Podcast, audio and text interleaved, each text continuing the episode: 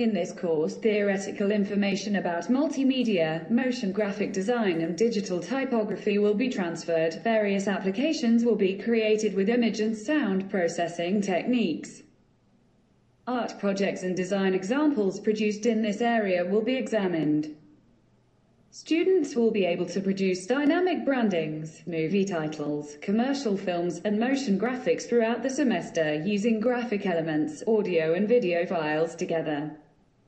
The aim of the course is to provide students with the ability to create motion graphic designs at an advanced level.